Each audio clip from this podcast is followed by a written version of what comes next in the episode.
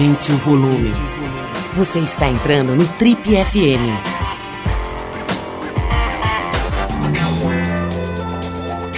Oi, aqui é o Paulo Lima e a gente começa agora mais um Trip FM, o talk show da revista Trip. Nosso convidado de hoje já era uma espécie de sex symbol quando Rodrigo Santoro ainda engatinhava usando fraldas. Símbolo de beleza, saúde, simpatia, talento de uma vida bem vivida, muito especialmente, esse jovem ator de 71 anos cravou seu nome na dramaturgia brasileira em vários papéis no teatro, como nas peças Hair e Greta Garbo, quem diria acabou no Irajá, na TV, como em novelas, por exemplo, como Mandala, Top Model e Vamp, e no cinema, com filmes como Gabriela, Cravo e Canela, O Beijo da Mulher-Aranha, O Escorpião Escarlate e o maravilhoso e inesquecível Bem Dotado, O Homem de Tu. Ele é santista e ainda teve uma carreira como jogador no futebol juvenil do Santos e já depois de Master no Milionários, um belíssimo time de exibição que reunia nomes como os ex-jogadores Garrincha, Zé Maria de Jalma Santos e ninguém menos do que o menino do parque, o garoto do parque, Rivelino.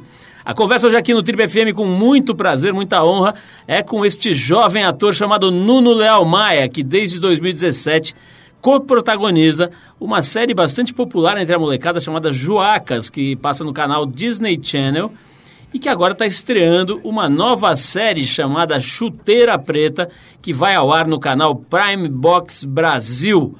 Nuno Léo Maia, uma honra te receber aqui. Um grande prazer, um prazer indescritível te receber aqui nos nossos modestos estúdios.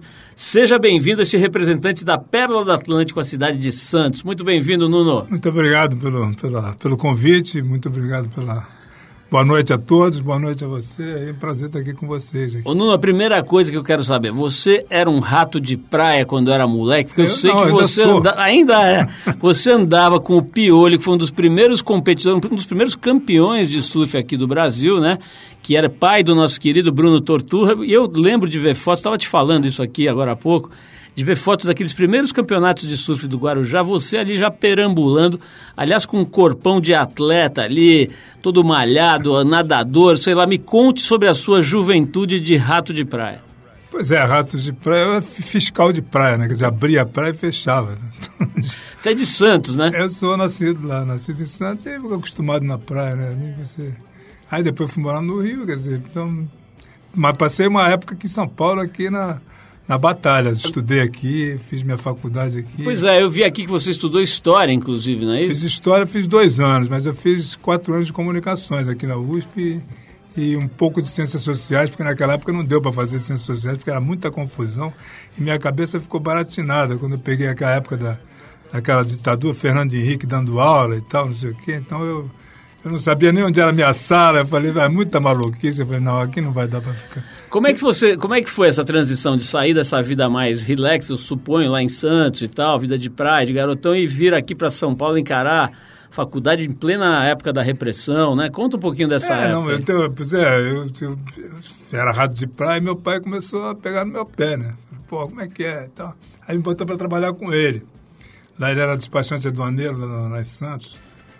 E eu comecei a trabalhar, quer dizer, eu trabalhava até três horas, ele ia para a alfândega e eu ia para a academia. Puf, e aí do lado ali tinha uma academia do Elias, eu saía fora e tinha um cara que ele dividia o escritório, que era um químico, o Pitinini, que era italiano, me dava maior força e me, me, me dava... Encobria, dava cobertura.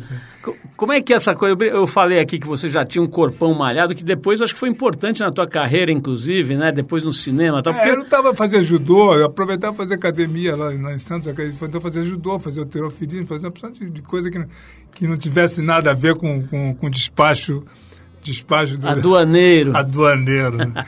Mas eu ajudava ele, eu dava uma força, fazer pagamento e tal, não sei o quê. Aí ele começou a me apertar. Tem que, eu, entrei na faculdade de economia em Santos e tal, fiz um ano. Aí fiquei em dependência de contabilidade, mas não conseguia entender aquela porra de contabilidade. Falei, não, essa não é minha praia. Aí o pessoal foi fazer teste aqui para abrir a escola de comunicações culturais aqui em São Paulo, na USP, né? Em 1967. Aí teve uma, uns amigos meus que vieram prestar vestibular e entraram e tal, não sei o que. Eu, quando fui fazer, 69, eu resolvi fazer também. Aí prestei História, Ciências Sociais, Comunicações, aí eu entrei aqui em, na, em todas e fiquei fazendo, tentei começar com as três. Aí não deu lá, eu cortei Ciências Sociais, que era mais caótica, assim, na época. E aí fiquei com História, que eu gostava muito, que eu tinha feito um cursinho aqui muito bom, maravilhoso, que tinha me aberto a, visão histórica do, do, do mundo, de conhecimento, de posicionamento na, na, na história da, da, minha vida, de, da vida do, do país e tudo.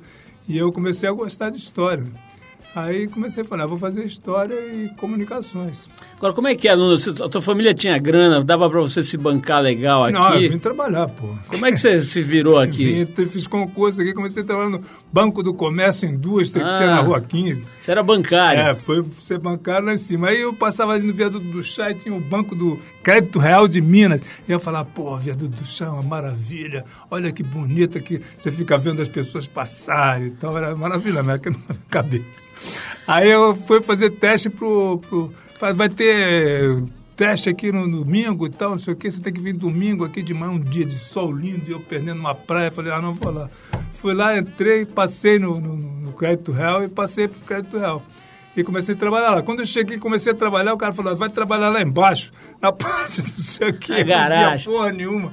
Eu fiquei lá enfiado no, no, no, no, no subsolo do, do, do prédio. Você achou que você ia ficar bonitão no viaduto do chá e foi lá pro, pra garagem, é Pô? Aí fui lá pra baixo. Aí depois eu consegui ser caixa. Aí consegui passar para ser caixa, mas caixa era uma responsa. Tinha que ficar até seis horas fazendo controle de caixa naquela hora. E começou, na época, a fazer ter um Diners Club, tinha uns informantes dentro do banco, tinha uns caras que faziam isso. Aí me passaram a bola, falaram, olha, tem um negócio que você quer fazer, quer fazer umas fichas, então você tem que sair tirar a informação do cara para ele ser sócio. Falei, ah, me dá aí dezinho por, por ficha. Falei, tá bom. Aí eu larguei banco, comecei a fazer isso aí, falei, ah, vou ficar só trabalhando por minha conta, ia para onde eu queria e tal. Eu morava no Largo do Arocha, ele dividiu o apartamento com um amigo que estava fazendo cursinho também, que era de Santos, também estudou comigo no colégio, no Santista, né, Santos. Aí comecei a, a, pegar um dinheirinho só para me sustentar, que eu não queria muito, só, dá só um pouquinho pra, só para me comer e tal, tá ótimo. Me conta aí essa transição desse cara que chegou de Santos, se virando ali, trabalhando aqui ali, pegando uns bicos do Diners Club. Como é que você vai parar no tab, nos tablados ali nos palcos? Passei, passei, passei do, do, do, do Diners. Eu, no Diners a gente ia tirar informação, eu lembro de uma informação que eu vou tirar ali no lago, na, na Praça Marechal Deodoro, que era a TV Paulista. Eu entrei lá para procurar um cara chamado Marlos Nobre. Ele dirigia novela. Eu entrei para pedir informação. Ele estava gravando uma cena com a Regina Duarte. E eu fui pedir informação. Falei, dá, dá licença. O cara parou um pouco, me deu as informações. Eu falei, tá, não sei o que. Eu fui embora. Eu fiquei assim olhando. Então foi dali, dali eu, eu, eu, continuei fazendo isso aí até fazer faculdade. Bom, isso estava na TV Globo, né?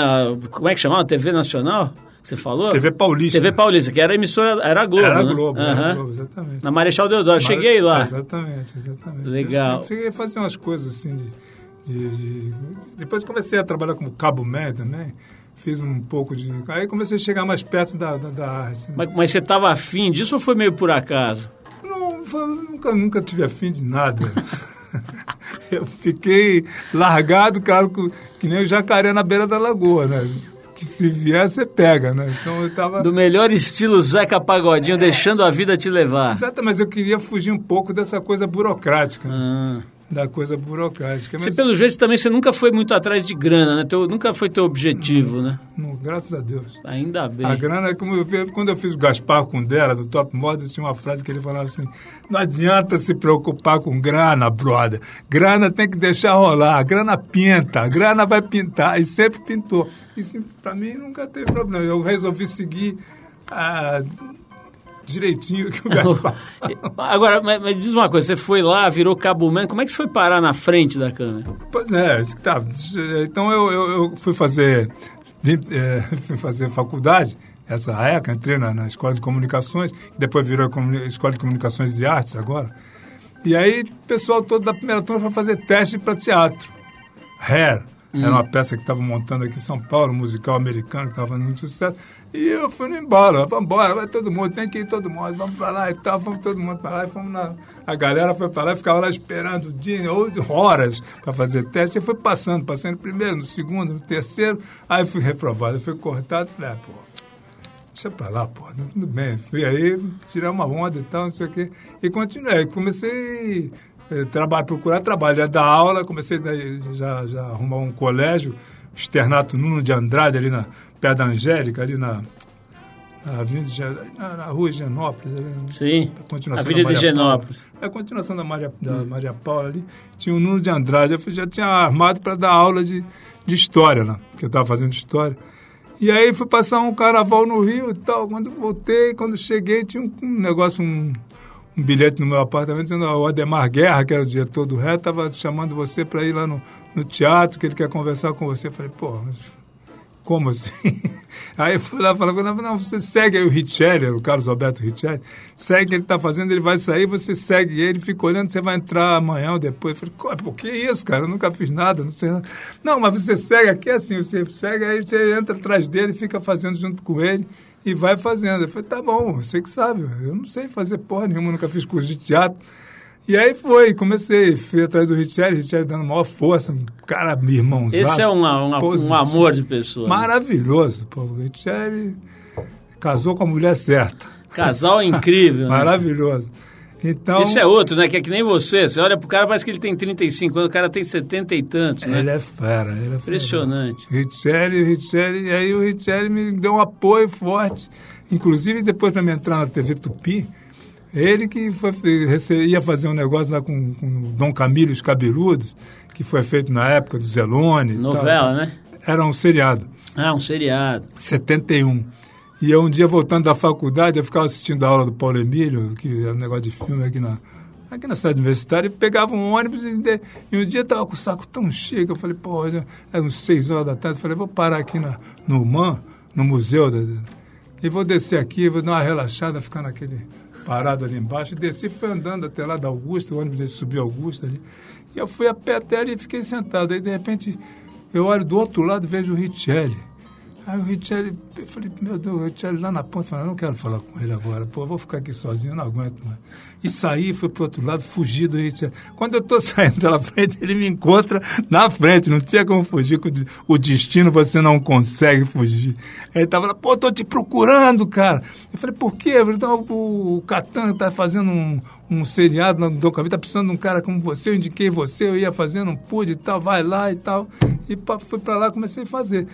Isso foi no, no, teatro, depois comecei a fazer o ré, né? Hum. Eu já estava fazendo o ré. Então comecei, daí foi pro, pro palco. Agora, você tocou Marvin Gaye, aí me lembrou do melhor show que eu vi na minha vida, em 67, lá em Santos. Johnny Halliday foi fazer um show com aquela banda doidíssima. Nossa, aquele francês, roqueiro francês, Pô, é isso? Maravilhoso. Era Caramba. 67, tinha entrado na faculdade de economia, fui comemorar e foi assistir esse show. Ele chegou, era meia-noite, o show era 10 horas da noite, ele chegou 4 da manhã. Ele tinha feito no Guarujá e chegou, mas era do tempo do Noir, ser Noir, aquela coisa. Você tinha 20 anos, então. Você nasceu em 46, 67, é, você tinha 20 anos. É, Nuno, fale-me sobre as mulheres. Você era um comilão as de Santos? As mulheres são maravilhosas. Se você era comilão, não. Você, sou você, era, você, você era um conquistador barato. Qual era a sua categoria? Não, eu acho que todo ator tem essa coisa do, de, de, de, de do fascínio, né? De você ter que fascinar o espectador. Então eu sempre tive essa coisa de, essa, de você jogar charme para as pessoas, até pelo meu signo, né? Um signo mais sociável e tal, que gosta de, de, de falar, de conversar. Mas eu não, como dinheiro, eu nunca fui atrás do, da, da mulher. Eu gostava de fazer social, tanto com homem quanto mulher. Tinha amigos homossexuais pra caramba, mas tinha nada a ver. E eu nunca fiz diferença entre esse negócio. Mas você foi muito namorador ou você tinha os namoros longos, ficava com relacionamentos mais sérios? Variava muito, variava tinha muito. Fases. Tinha mulher que me prendia mais, tinha mulher que me prendia menos.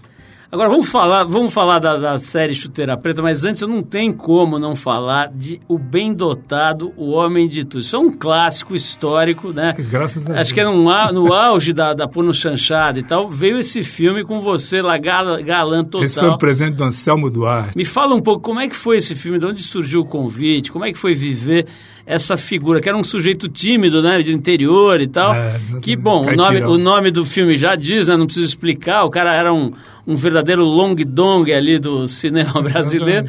E aí vivia uma série de situações engraçadas. Foi uma né? história inspirada no Anselmo Duarte, que era de Salto, do lado de Tu.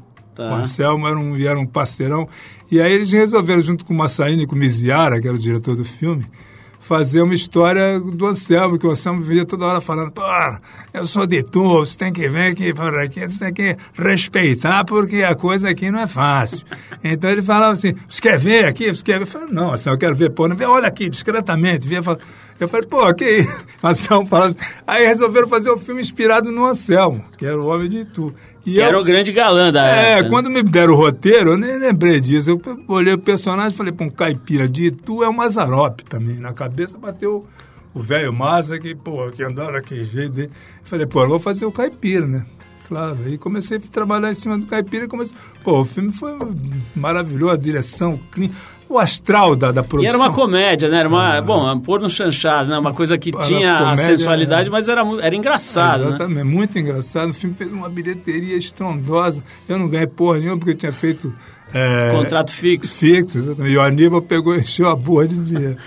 Mas ele merece, porque é ele que produziu. Eu acho que está tudo certo. Ô, ô Nuno, estamos aqui falando aqui sobre artes cênicas, né, as coisas legais. Você tem esse, esse estilo que no, em inglês o pessoal fala assim, laid back, que é relaxado, né?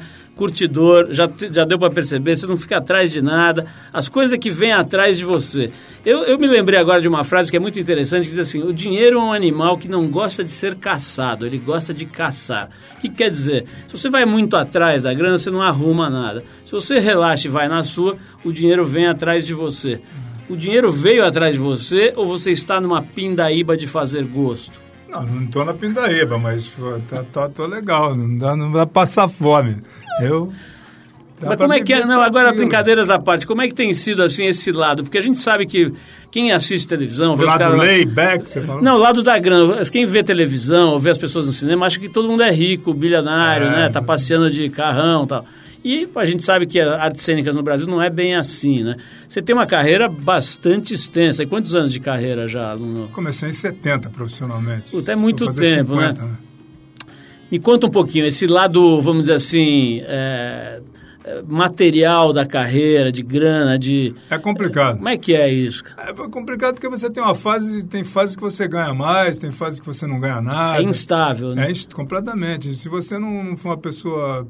Se você deixar a coisa extrapolar e você quiser é, subir na, na, na, na viajar na, na, maionese, você acaba se trepando, porque você gasta muito. E, então, o importante é você ter uma vida, manter mais ou menos a mesma, a mesma onda, a mesma frequência o tempo todo e, e não subir nem descer, né? E você capitalizar para você, para você ter um, um... Quando tiver uma, vacas magras, épocas de vaca magra, você tem onde puxar alguma coisa. Né? Tem o então, seu colchonete castor ali de grana, né? É, não, um pouquinho, né? Você teve que, tive que juntar, porque agora eu passei uma fase que eu fiquei sem trabalhar uns dois anos, aí sem fazer nada. Pô, eu ia te perguntar exatamente isso, essa onda das, da produção audiovisual mais recente, dessas séries principalmente, né? A chegada desses, dessas plataformas VOD que eles chamam, né? Video on Demand, é, isso deu uma aquecida no mercado, né? Bastante, você você está fazendo agora, está no ar agora com duas séries, né? Chuteira Preta, que passa lá no Prime Box Brasil, e tem também o Juacas, né? Meu filho, aliás, adora, passa no Disney Channel, que é a historinha de uma galera que pega é, onda. Agora tá passando no XD, sete e meia da noite. Então, você pegou uma, uma, uma onda legal aí dessas séries e tudo.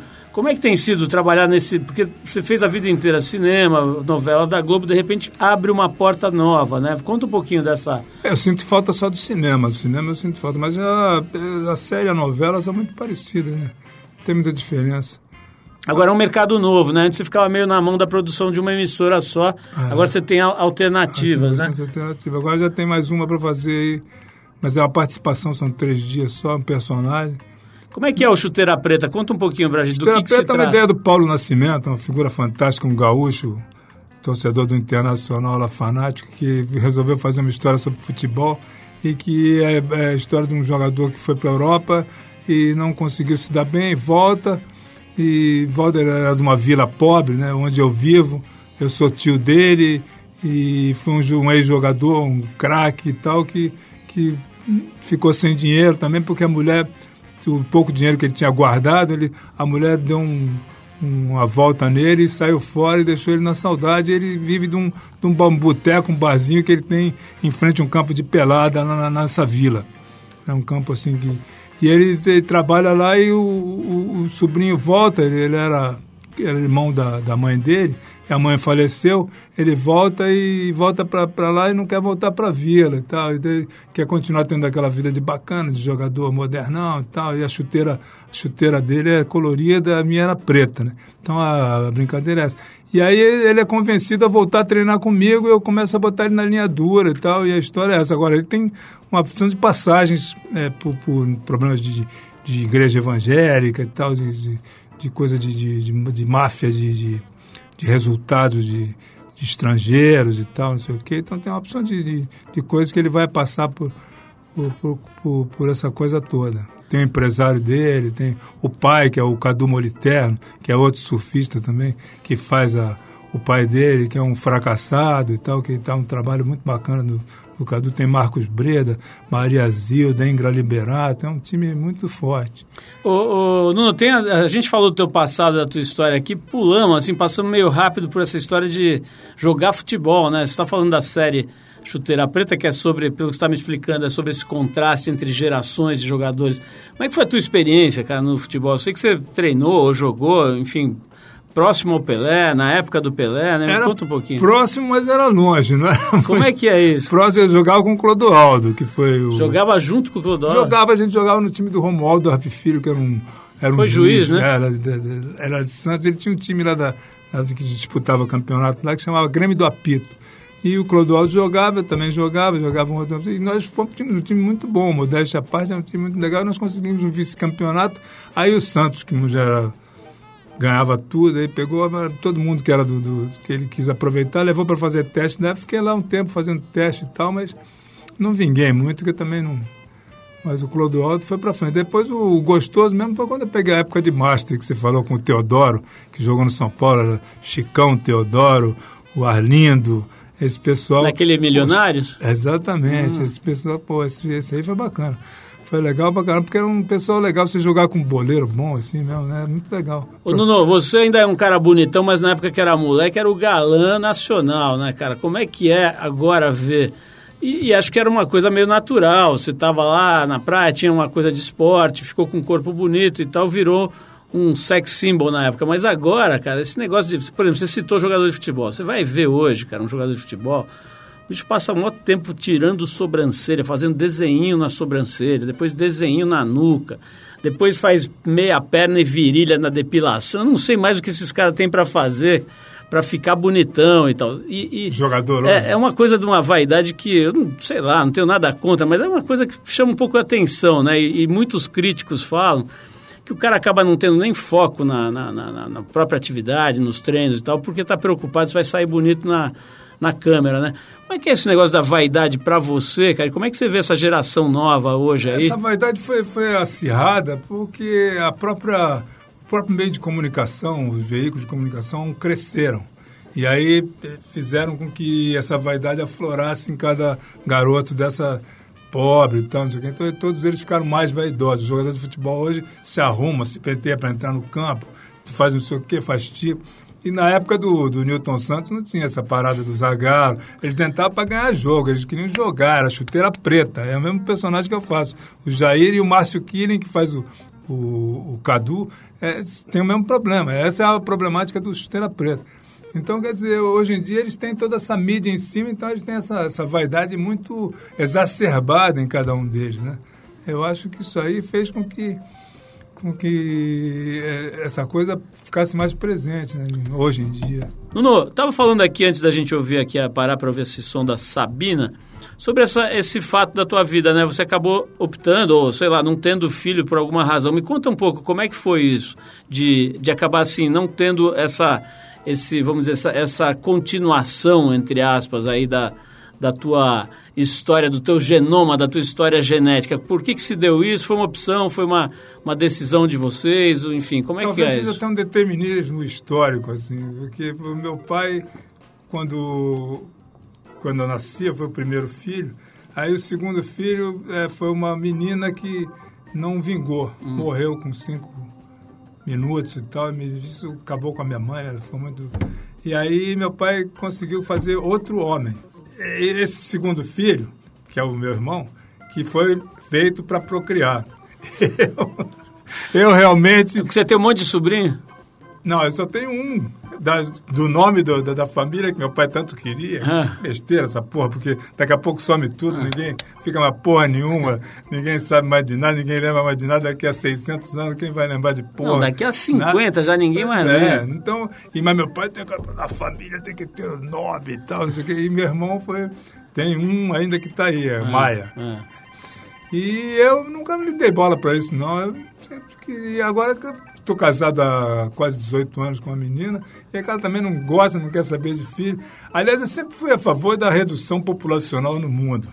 Eu sou a favor porque eu acho que tem muita gente no mundo, porque eles fazem é, é, é o crescer e multiplicar da igreja, é uma coisa baseada no capitalismo para poder comprar mercado para consumir, né? É isso aí, por isso que tem tanta gente. E o mercado, o que, que é? Miséria, como dizia o Tom Jobim. Falando, você está aumentando a miséria aqui no país, é aumentando filho, todo mundo fazendo filho para caramba.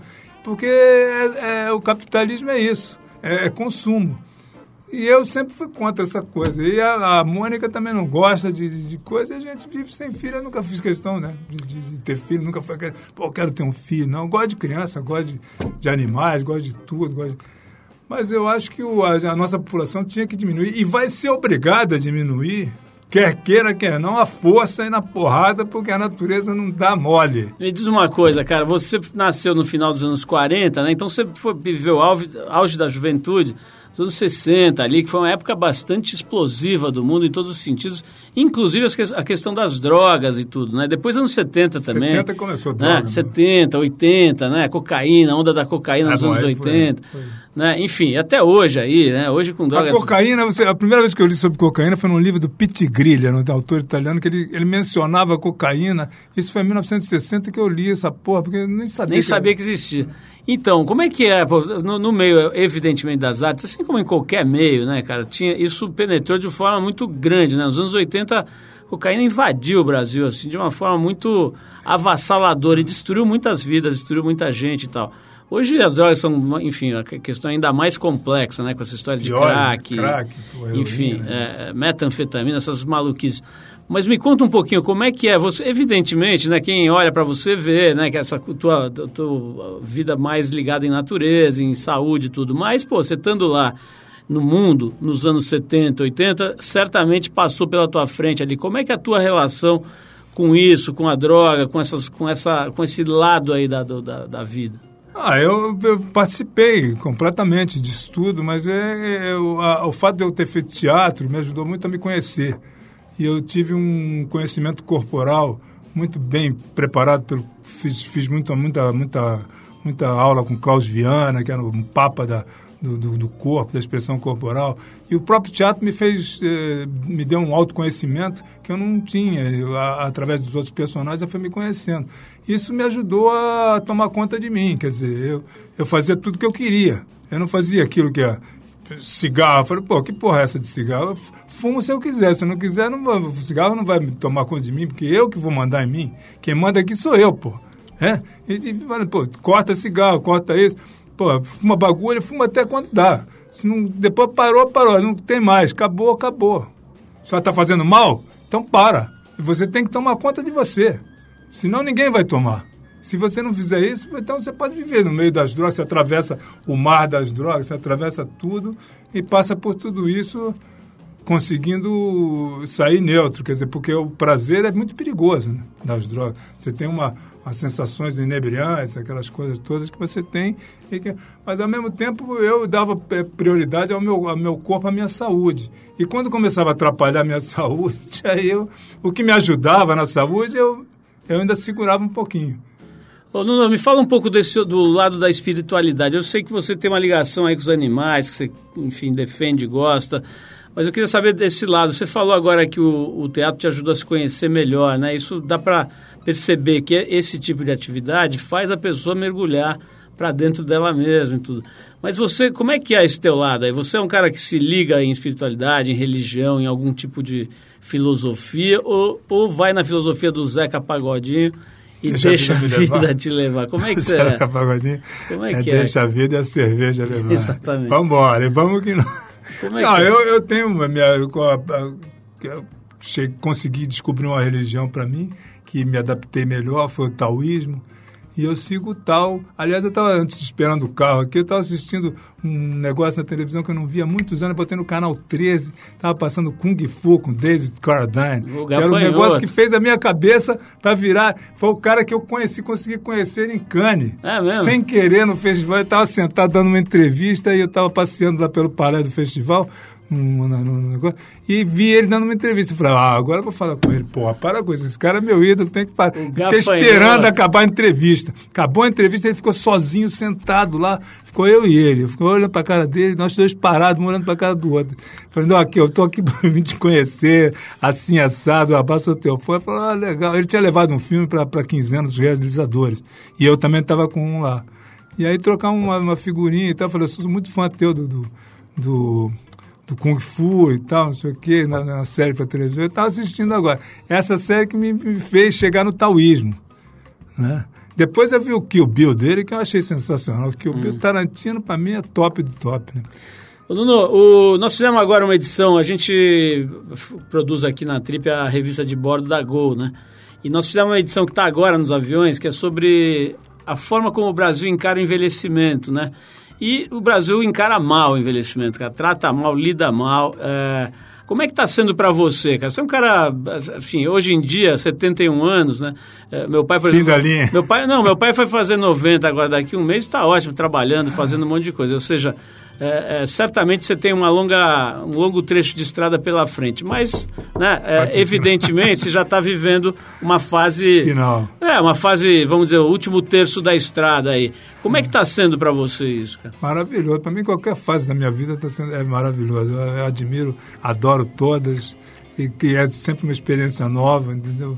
Tudo, desde criança até a adolescência, depois a maturidade, agora a velhice também é muito interessante. Você passa por experiências bacanas, são difíceis, mas ela é muito legal, muito porra.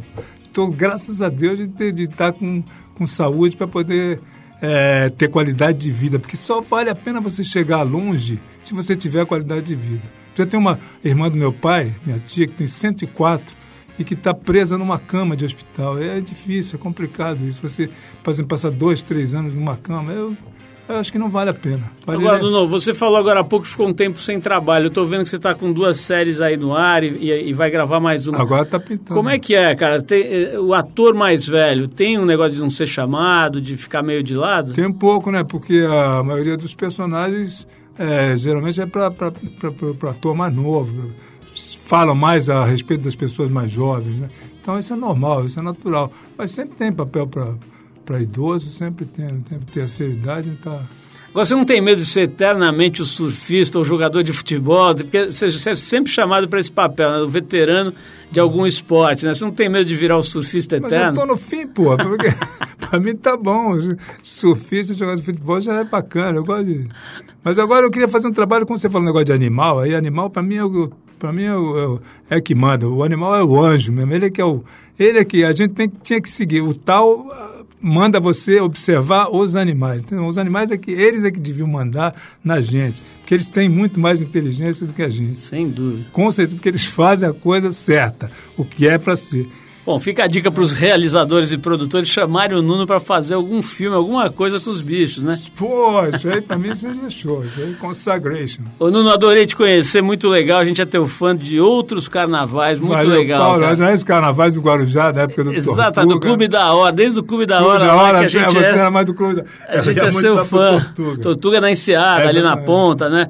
Maravilha. Ô, Nuno, muito legal te conhecer. Obrigado pela presença aqui. Parabéns pelo teu trabalho, pela tua longa carreira, né? 50 anos de carreira, mais ou Obrigado, menos, né? obrigado. Vocês também estão de parabéns, muito simpáticos, maravilhosos. Obrigado, Nuno. É, quero recomendar às pessoas que deem uma olhada na série Chuteira Preta. Ela tá no ar no canal Prime Box Brasil. É só dar uma zapiada lá, você chega lá. É 156 da NET. 156 da NET, então fica mais fácil ainda você dar uma sapiada nessa belíssima série onde o Nuno Léo Maia faz lá um sábio jo- ex-jogador de futebol. Tem também a série para molecada, né? Já falei, meu filho é fã.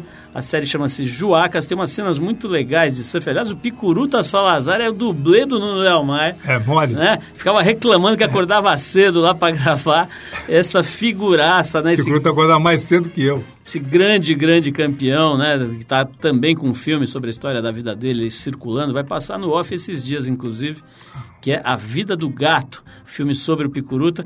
Então a gente recomenda aí que as pessoas vão lá dar uma prestigiada nas, nas séries do Nuno para que possam presenciar um trabalho muito vigoroso, muito longevo e muito bonito.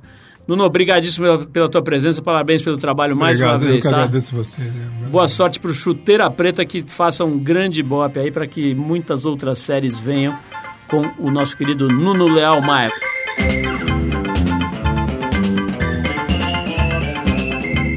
Bom, é isso, pessoal. Trip FM é uma produção da equipe que faz a revista Trip e está há 34 anos no ar. A apresentação é de Paulo Lima, produção e edição de Alexandre Potashev. Quer falar com a gente? Escreve para o rádio.trip.com.br. Quer ficar mais perto do nosso trabalho? Procura a gente no youtube.com barra revista Trip. E na semana que vem a gente volta com mais uma conversa boa aqui no Trip FM. Abração e até a próxima.